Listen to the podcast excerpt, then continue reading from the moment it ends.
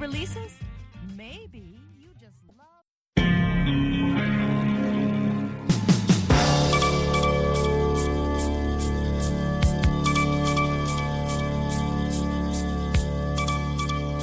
Hivi sasa ni saa tatu kamili za usiku, saa za Afrika Mashariki, saa mbili Afrika ya Kati, hapo Washington saa nane mchana.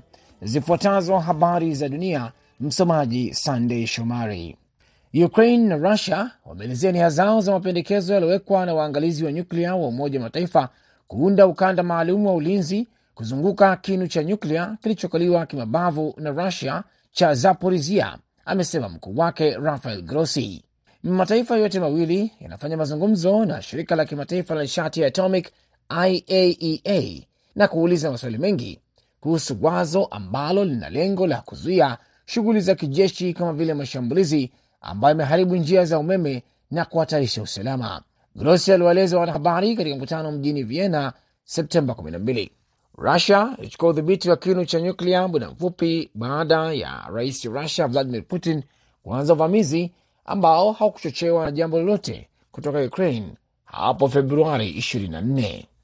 Mshukiwa wa mashambulizi ya kigaidi ya mwaka 2015 Salah Abdesalam amekataa kusimama mahakamani katika siku ya kwanza ya kusikilizwa kwa kesi ya mashambulizi ya mabomu ya kujitoa muhanga ya mwaka 2016 mjini Brussels.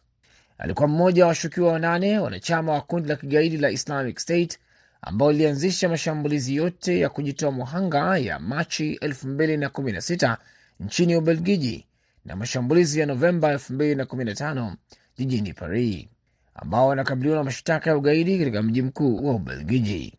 Mashambulizi ya Ubelgiji ambayo wajitoa muhanga watatu walishambulia uwanja wa ndege wa Brussels na kituo cha treni za mijini chenye mkusanyiko mkubwa na kuwa watu wapatao thelathini na wawili na kujeruhi wengine wengi. Mshukiwa mwingine ambaye anaaminika ameuawa wakati akipigana nchini Siria atashtakiwa bila ya kuwapo.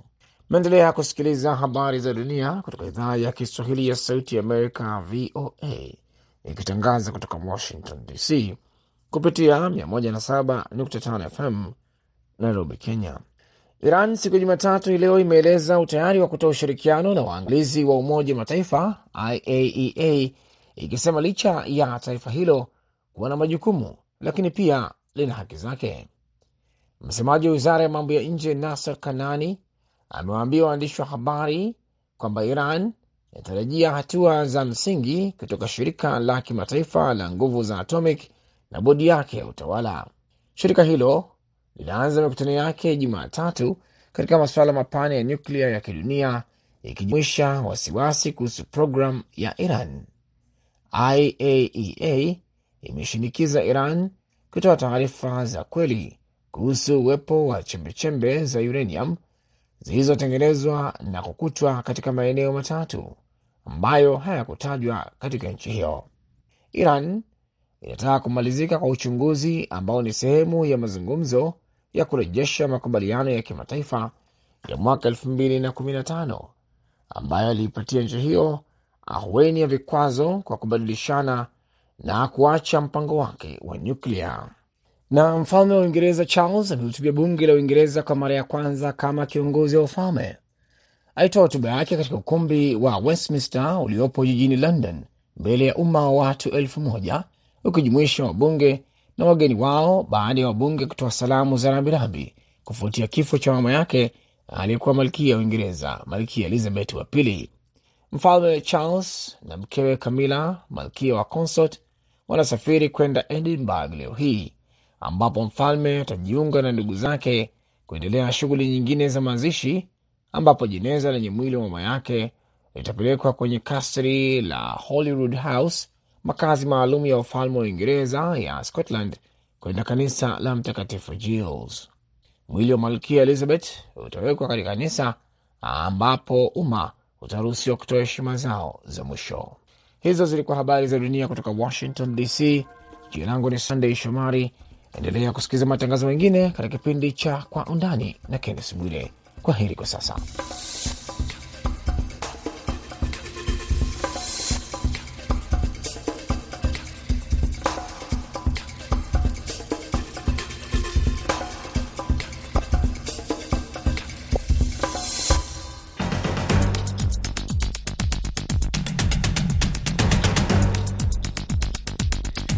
Kwa Undani sehemu ya kwanza tunaangazia makubaliano ya kutuma jeshi la Jumuiya ya Afrika Mashariki mwa Jamhuri ya Kidemokrasia ya Kongo kupambana na makundi ya waasi. Sehemu ya pili tunaangazia mchango wa rais wa Kenya anayeondoka Uhuru Kenyatta katika Jumuiya ya Afrika Mashariki na mapungufu yaliyojitokeza wakati wa utawala wake. Mimi ni Kenneth Bwire nikiwa hapa Washington DC.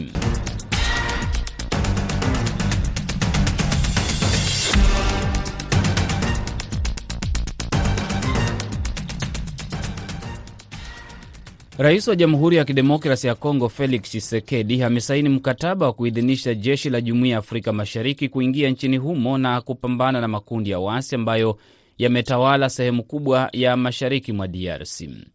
Idhini ya Tshisekedi ya kuruhusu wanajeshi hao katika sehemu hiyo yenye utajiri mkubwa wa madini itachukua muda wa miezi sita. Amesema kwamba operesheni hiyo ya kijeshi haitakuwa rahisi kutokana na ukweli kwamba makundi ya waasi yamekuwa yakidhibiti mashariki mwa DRC kwa miongo kadhaa. Kuna makundi ya waasi zaidi ya mia moja mashariki mwa DRC. Chisekedi amesema kwamba ombi lake kubwa ni kwamba jeshi la Jumuiya ya Afrika Mashariki litafaulu na kuruhusu DRC kuanza ujenzi wa sehemu hiyo kiuchumi, kijamii na kisiasa. Katibu mkuu wa Jumuiya ya Afrika Mashariki Dr Peter Mathuki na naibu waziri mkuu ambaye pia ni waziri wa mambo ya nje wa DRC Christophe Litundula Pala wamesaini mkataba huo katika hafla iliyofanyika kwenye makao ya Rais Tshisekedi mjini Kinshasa. Richard Tuta ni mchambuzi wa usalama katika nchi za maziwa makuu. Kufaulu kwa lili jeshi la Afrika Mashariki itategemea masuala fulani. Kwanza itategemea kwamba je, wako na kile ambacho tunaita kwa njia ya kizungu uh, goodwill kwa hizi nchi zote ambazo zinahusika pale. Ya pili itategemea mafunzo walio nao hawa wanajeshi ambao wametumwa wa, wa kule. Ya tatu itategemea zana zao uh, zana zao za kivita na na vile vile pia itategemea uh, mafunzo walio nao hizi vikundi ambavyo vinahatarisha usalama wa DRC. Kwa hivyo ni masuala chungu mzima. Hawa wapiganaji wengi wao wanaishi maisha kama ya raia, wanavaa kiraia, wanaishi kati ya raia, ni raia wanaowatambua. Sasa wanajeshi wanapoenda kupambana na makundi ya wasi, wanatafuta wale ambao wamebeba silaha, wale ambao wanatambuliwa. Je, hawa ambao wanaishi kati ya raia wanaweza kuwa changamoto lote kubwa kwa maafisa hawa wa jeshi la Jumuiya ya Afrika Mashariki? Uh, inaweza ikakuwa tishio, na ndio sababu nimesema kwamba cha umuhimu pia ni kukubalika kwa hili jeshi, kwa sababu raia tu watawaunga mkono kama wamekubali na kama wame, wa, wamedhihirisha kwamba lili jeshi liko pale kwa, kwa, kwa, kwa, kwa, kwa kutaka kuleta usalama katika nchi ya DRC, kwa sababu kama wananchi wenyewe watawasusia, basi itakuwa ni changamoto sana ya kuweza kujua kwamba ni akina nani hawa ambao wako katika hizi vikundi, kwa sababu venye umesema ni kwamba ni watu ambao hawana sare rasmi. Kwa hivyo huwezi ukatambua kwamba yule ndio muasi na huyu ni jeshi. Kwa hivyo itahitajika sana sana kwamba lazima wananchi ama raia wa sehemu zile kwanza kabisa wakaweza kufanya kile ambacho tunaita kwa kizungu kuembrace hawa wanajeshi wa kutoka Afrika Mashariki. Makundi ya waasi yanaendelea kutekeleza mashambulizi katika sehemu ya Kivu Kusini na Kivu Kaskazini. Maelfu ya watu wameuawa na mali za mamilioni ya pesa kuharibiwa kutokana na mashambulizi ya makundi ya waasi. Jeshi la Uganda UPDF liliingia DRC mwezi Novemba mwaka uliopita kupambana na kundi la waasi la Allied Democratic Forces ADF katika sehemu za Kivu Kaskazini. Jeshi la Burundi tayari limeingia DRC kupambana na waasi wa kundi la Red Tabara ambao wamekuwa wakitishia usalama wa Burundi. Sudani Kusini imetangaza kutuma wanajeshi 750 mashariki mwa DRC. Dr Madhuki amesaini mkataba huo kwa niaba ya nchi zote za Jumuiya ya Afrika Mashariki kufuatia makubaliano ya marais wa nchi wanachama yaliyofanyika Nairobi kwamba jeshi la pamoja la jumuiya lipelekwe mashariki mwa DRC kupambana na makundi ya waasi. DRC itafanya maamuzi baada ya miezi sita iwapo muda wa wanajeshi wa Jumuiya ya Afrika Mashariki wanastahili kuongezewa muda au waondoke. Wale ambao wanatuhumiwa kuwa ni maadui sio maadui wa nchi hizi zote za Afrika Mashariki na Kati. Utakuta kwamba kikundi kimoja ni adui, lakini utakuta kwamba katika nchi moja ya Afrika Mashariki na ya Kati ni rafiki wa hiyo nchi, na utakuta kwamba wakati ambapo hicho kikundi cha cha cha cha cha cha, cha kikundi ambacho kina kinaleta hali ya upotevu wa usalama kule Kongo ni rafiki wa nchi fulani, unakuta kwamba wakati mwingine hiyo nchi pia inaisaidia eh, kimafunzo, kisilaha na kiujasusi pia. Sasa hizi ndio changamoto, wangeangazia wale ambao ni, ni adui katika hizi nchi zote, ikuwe kwamba wakukabiliana naye kwanza na yule ni yule ambaye ni adui wa nchi ya DRC, ni adui wa nchi ya Rwanda, ni adui wa nchi ya Uganda. Waanze na hao kwanza, alafu ndio wakakuja kujiuliza, na sasa hawa ambao licha ya kwamba ni adui wa nchi hii, ni rafiki wa nchi hii nyingine, tutafanya nini? Tutaongea, tuelewane, ama pia itabidi tutumie nguvu za kijeshi? Ikija katika kuongea kuelewana, tunajua mwaka elfu mbili kumi na tatu ambapo aliyekuwa rais wa Tanzania Jakaya Mrisho Kikwete alipomshauri mwenzake wa Rwanda Paul Kagame kufanya mazungumzo na FDLR nusura kutibuke eh, mgogoro wa kidiplomasia kati ya Rwanda na Burundi, wakati ambapo ameambiwa kwamba afanye mazungumzo na M23, rais wa DRC naye vilevile amesita wakati Kagame kamwambia afanye mazungumzo nao. Kuna zaidi ya vikosi mia moja vya waasi nchini DRC. Vinavyozungumziwa ni wale ambao Uganda inapambana na wa ADF, Red Tabara wa Burundi, FDLR ambalo limemkasirisha sana Kagame na M23. Hivi vikundi vingine vyote vipo kando na vingine vinaendelea kujiunda. Hivi majuzi limejiunda kundi lingine linaitwa Wazalendo. Wanapokwenda kupambana na hawa waasi, kila nchi inaenda kupambana na kundi lake. Je, hivi vingine tisini na tisa na nani anapambana navyo? Hakuna haja ya kupambana na hivi vikundi kwa majina, aidha ni vikundi vya kijeshi vya DRC na kama sio vikundi vya kijeshi vya DRC basi hivi ni vikundi haramu na vyote vinastahili uh, kudhibitiwa, kwa sababu tukianza zikianza kuangaliwa katika majina makundi fulani, huyu ni rafiki wa nani, haya yote ni makundi haramu. Haya yote ni makundi ambayo yanachangia kwa njia moja ama nyingine kutokuweko na usalama katika nchi ya DRC. Wao huwa wanatoa wapi silaha? Hawana kiwanda kule Kongo cha kutengeneza silaha. Huwa wanatoa wapi risasi? Hawana hawana kiwanda kule cha, na wanapata wapi mafunzo? Na kule Kongo hawana shule za mafunzo za kijeshi. Ni ile tu kwamba haijaeleweka wazi kwamba hivi vikundi vingine vinaungwa mkono na akina nani, lakini uki, ukiangazia kindani utakuta kwamba vikundi vyote vilivyoko uh, nchi ya DRC vina nchi ama kikundi fulani ya, ya, katika nchi fulani ambacho kinakiunga mkono. Mkataba unaorodesha majukumu ya wanajeshi wa Jumuiya ya Afrika Mashariki watakapokuwa kwenye ardhi ya DRC, msaada watakaopata kutoka kwa jeshi la DRC kwa kuzingatia katiba na sheria za DRC. Majukumu hayo yalijadiliwa na makamanda wa majeshi wa nchi wanachama na kuidhinishwa na marais wa jumuiya. Kikosi hicho kitaongozwa na Meja Jenerali Jeff Nyaga wa Kenya, atasaidiwa na Brigedia General Emma Kaputa wa DRC. Kikosi cha jumuiya kinatarajiwa kuingia DRC siku chache zijazo, tarehe kamili haijatangazwa. Rais Tshisekedi amesema kwamba ilikuwepo haja ya kutoa elimu kwa jamii kuhusu majukumu ya kikosi cha jeshi la Jumuiya ya Afrika Mashariki kabla ya kuruhusu kuingia nchini humo. Katibu mkuu wa Jumuiya ya Afrika Mashariki Madhuki amesema kwamba DRC ina jukumu la kutekeleza mambo sita muhimu. Mambo haya ni pamoja na kuteua waziri wa masuala ya Jumuiya ya Afrika Mashariki atakayesimamia mawasiliano na utekelezaji wa mipango kati ya ofisi ya katibu mkuu na jumuiya ya serikali ya DRC. DRC kuchangia pesa kwa Jumuiya ya Afrika Mashariki inavyohitajika katika mkataba wa jumuiya hiyo. DRC inastahili kutuma timu maalum kujadili wanachama wake kamili katika Jumuiya ya Afrika Mashariki ili kuhakikisha kwamba inafikia ngazi ambayo nchi zingine zimefikia. DRC pia inastahili kuteua afisa atakayesimamia maswala ya ulinzi na ambaye ni wa ngazi ya kanali. inastahili pia kumteua jaji katika mahakama ya Jumuiya ya Afrika Mashariki.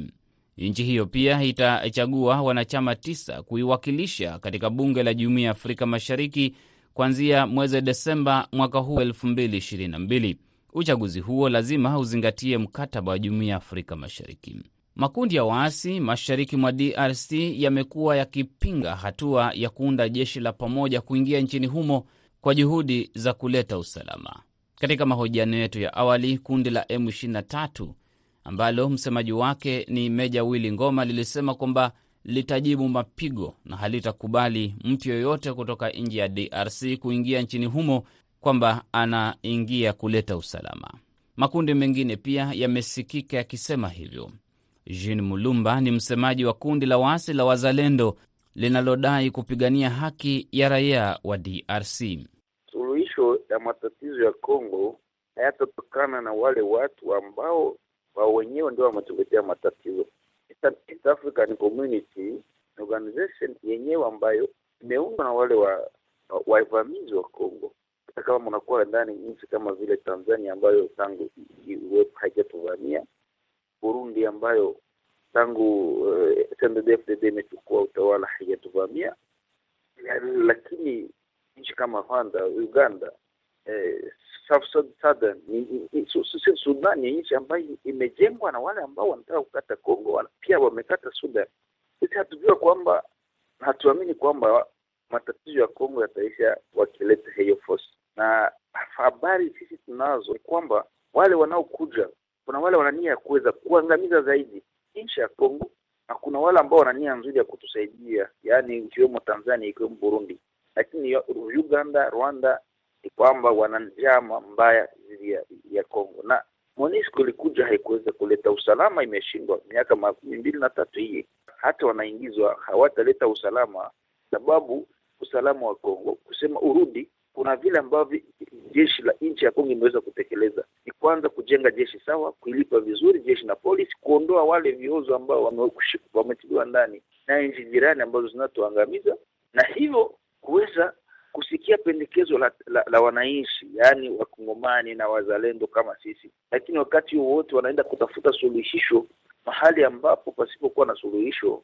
wanaacha hata marafiki wa kweli kweli, marafiki wa dhati wa, wa, wa DRC kama vile SADC ambayo ilitusaidia kwa miaka iliyopita, wanaenda kuunda urafiki na wale wale wajangiri. Hatuoni kama usalama utakuja, na sisi yule atakayekuja kutupa usalama wa nchi yetu ya Kongo sisi ku, ku, kuacha kupigana sio sio sio sio shida, lakini inabidi amani tuliyotafuta, e, mali zetu zilivyoporwa, watu wetu waliouawa, tupate haki yetu, na hapo nchi ya Kongo itapata usalama.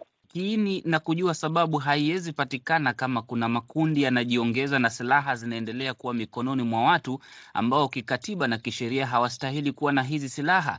Sasa nguvu za jeshi linapokuja, unajua nguvu za jeshi, jeshi la Kenya, jeshi la Burundi, la Tanzania, Uganda, Sudani Kusini zinapokuja humo ndani ni nguvu zake zinakuja kukabiliana na makundi. Mtajisalimisha ama mtaendelea kupigana tena na jeshi la Jumuiya ya Afrika Mashariki, ambapo mnataka tena msaidiwe wale ambao unasema wameteka nchi, waache kuiteka nchi? Ule yoyote atakayekuja kusaidia Kongo kuleta amani, ingawa atakuja hakika na nia nzuri, atasaidiwa na Kongomani. Nchi ya Kongo usalama umetokana na siasa mbaya ya Rwanda na Uganda, wale ndio wavamizi ingawa hiyo East African Community inakuja kupiga wale ambao wanatuletea usalama mdogo, sikutoa wangu wa mkono. Lakini unasema kiini, kiini ni, ni hizo nchi nimesema, nimekucha kutaja hapa, na una, unauliza kwa nini vikundi vinajiongeza. Vinajiongeza sababu kuna vile ambavyo hizo nchi jirani za Kongo zinaendelea kujenga. Wewe na kikundi chako na vikundi vingine ambavyo ulisema mnashirikiana navyo, mtajisalimisha ama mtapambana na hawa wanajeshi? Nasema vizuri ya kwamba kabla Kongo yetu haijapata amani, sisi hatusalimishe. Sisi ni wazalendo, tunachunga nchi yetu, hatupore mali ya mtu, hatuibe, hatunyanyasi, tutaweka chini. Kwa nini? Kwa nini tuweke chini? Japokuwa Uganda inakuwa na local defense ambaye inachunga mipaka yake, Burundi inakuwa na Imbonerakure ambaye inachunga mipaka yake, Rwanda inakuwa na reserve force ambaye inachunga mipaka yake. Sisi ni Wakongomani, tunatetea nchi yetu ya Kongo, hatujavamia nchi yoyote ili watushurutishe kujisalimisha wala kusikia chini. Hapana, tutaendelea na lengo letu ingawa amani itarudi, tutachunga mpaka nchi yetu, wale wavamizi wasirudi tena. Sio nia ya kusema tusalimishe, hapana, na hiyo sio nia wazalendo wengine wenzangu, hapana, hapana kabisa, tukubaliana na hiye, sababu wale ambao wanataka sisi kutia chini ni wale ambao wana nia ya kuweza kuaccelerate mpango wao kuweza kugawa nchi yote.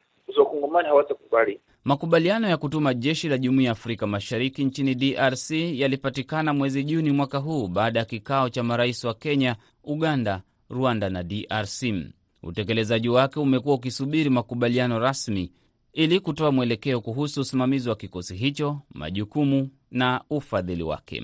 Viongozi wa jumuiya wanasema kwamba hali ya mashariki mwa DRC inahitaji uangalifu mkubwa sana na ushirikiano kati ya nchi zote zilizo katika jumuiya hiyo pamoja na msaada wa kimataifa ili kupambana vikamilifu na makundi ya waasi yaliyo mashariki mwa nchi hiyo. Nakamilisha sehemu ya kwanza ya Kwa Undani, narudi na sehemu ya pili muda si mrefu. Hii ni Sauti Amerika, VOA.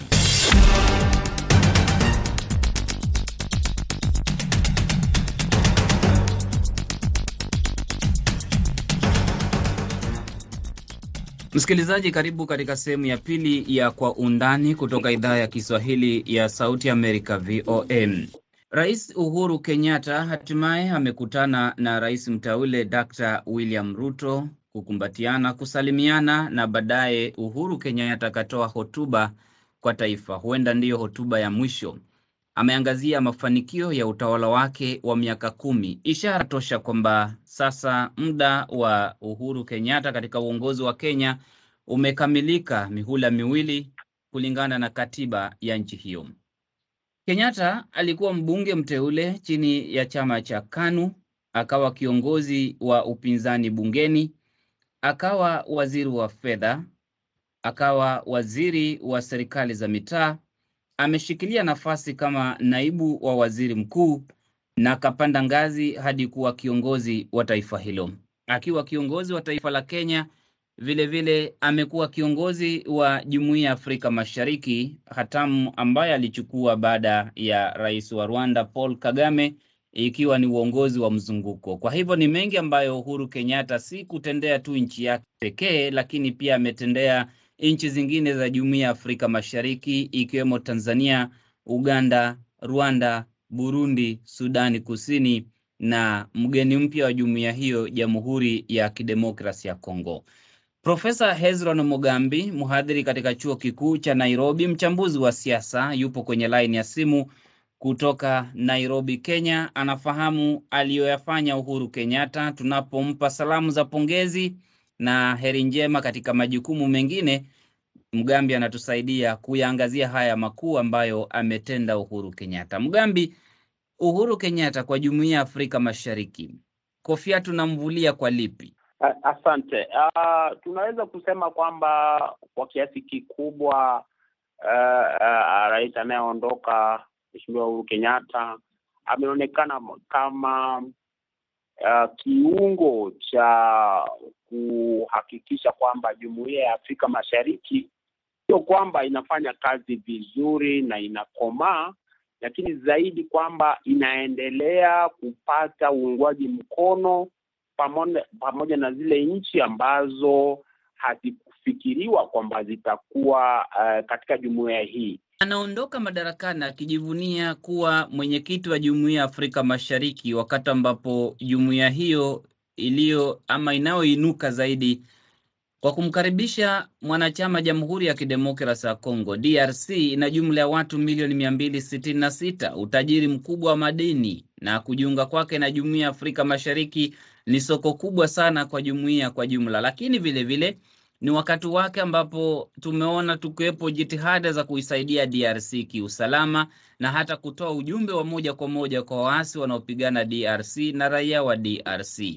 Japo jeshi halijafika DRC, DRC bado ina changamoto zake. Kuna lolote kwa kifupi ambayo unaweza ukasema kwamba ameleta mafanikio katika DRC? Ushawishi wake umeonekana moja kwa moja na uh, kupitia njia nyingine za kidiplomasia hadi kufikia kiwango ambapo sasa DRC imejiunga na nafikiri itafaidi zaidi katika kanda hii na Jumuiya ya Afrika uh, Mashariki, pamoja na kwamba watu wengi na rasilimali nyingi, lakini zaidi kujiunga kwake uh, katika Jumuiya ya Afrika Mashariki nafikiri kutaongeza juhudi hizo za kuhakikisha kwamba amani na utulivu upo katika DRC pamoja na changamoto ambazo zipo. Sera ya diplomasia ya Kenya ni sera ya urafiki. Sera ya diplomasia ya Tanzania pia ni sera ya urafiki, lakini kwa wakati mwingine Kenya na Tanzania zilionekana zinagongana, zinavurugana kwa kiasi cha haja, hasa kuhusiana na masuala ya utalii na masuala ya biashara. Amelishughulikia vipi Uhuru Kenyatta anapoondoka? Kumekuwepo na mtafaruku wakati mwingine kuhusiana na biashara kati ya nchi hizi mbili, lakini utaona kwamba baada ya kuingia kwa rais uh, ambaye yupo Tanzania kwa sasa e, kidogo nafikiri kumekuwepo na ushirikiano na wa uh, kidiplomasia zaidi katika biashara na nyanda nyingine, hivi kwamba yalikuwa wakitokea hapo awali hayajatokea, na kwamba wakati ambapo unaona kwamba labda kuna mtafaruku kidogo kumekuwepo na shughuli za maafisa wakuu katika nchi hizi mbili kujaribu kutatua eh, hali hiyo na kidogo joto hilo ambalo limekuwepo hapo awali linafikiri limeshuka kwa sababu ya urafiki huo, sera ya urafiki katika Tanzania na nchini Kenya. Mbona ameshindwa kutatua swala la biashara kati ya Uganda na Kenya, hasa kuhusiana na masuala ya sukari,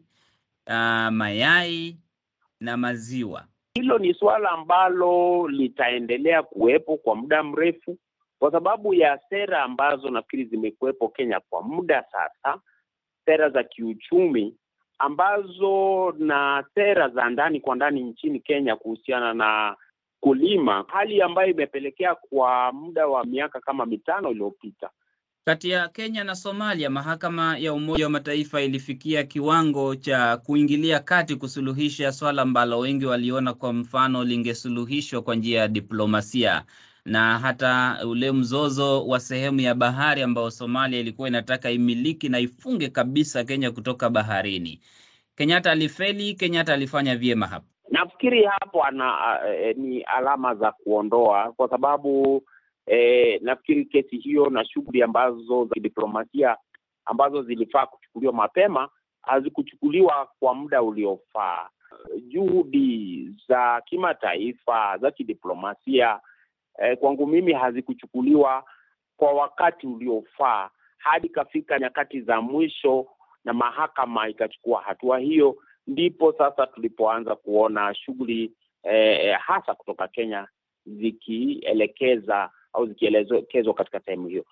Katika hotuba yake kwa Wakenya, niseme ya kuwaaga Wakenya ambayo imedumu karibu dakika ishirini hivi ameeleza ufanisi mkubwa katika ujenzi wa barabara, na kweli inaonekana jiji la Nairobi limepata sura mpya, kuunganisha Wakenya na umeme. Anasema katika maboma mengi ama nyumba nyingi vijijini zina umeme.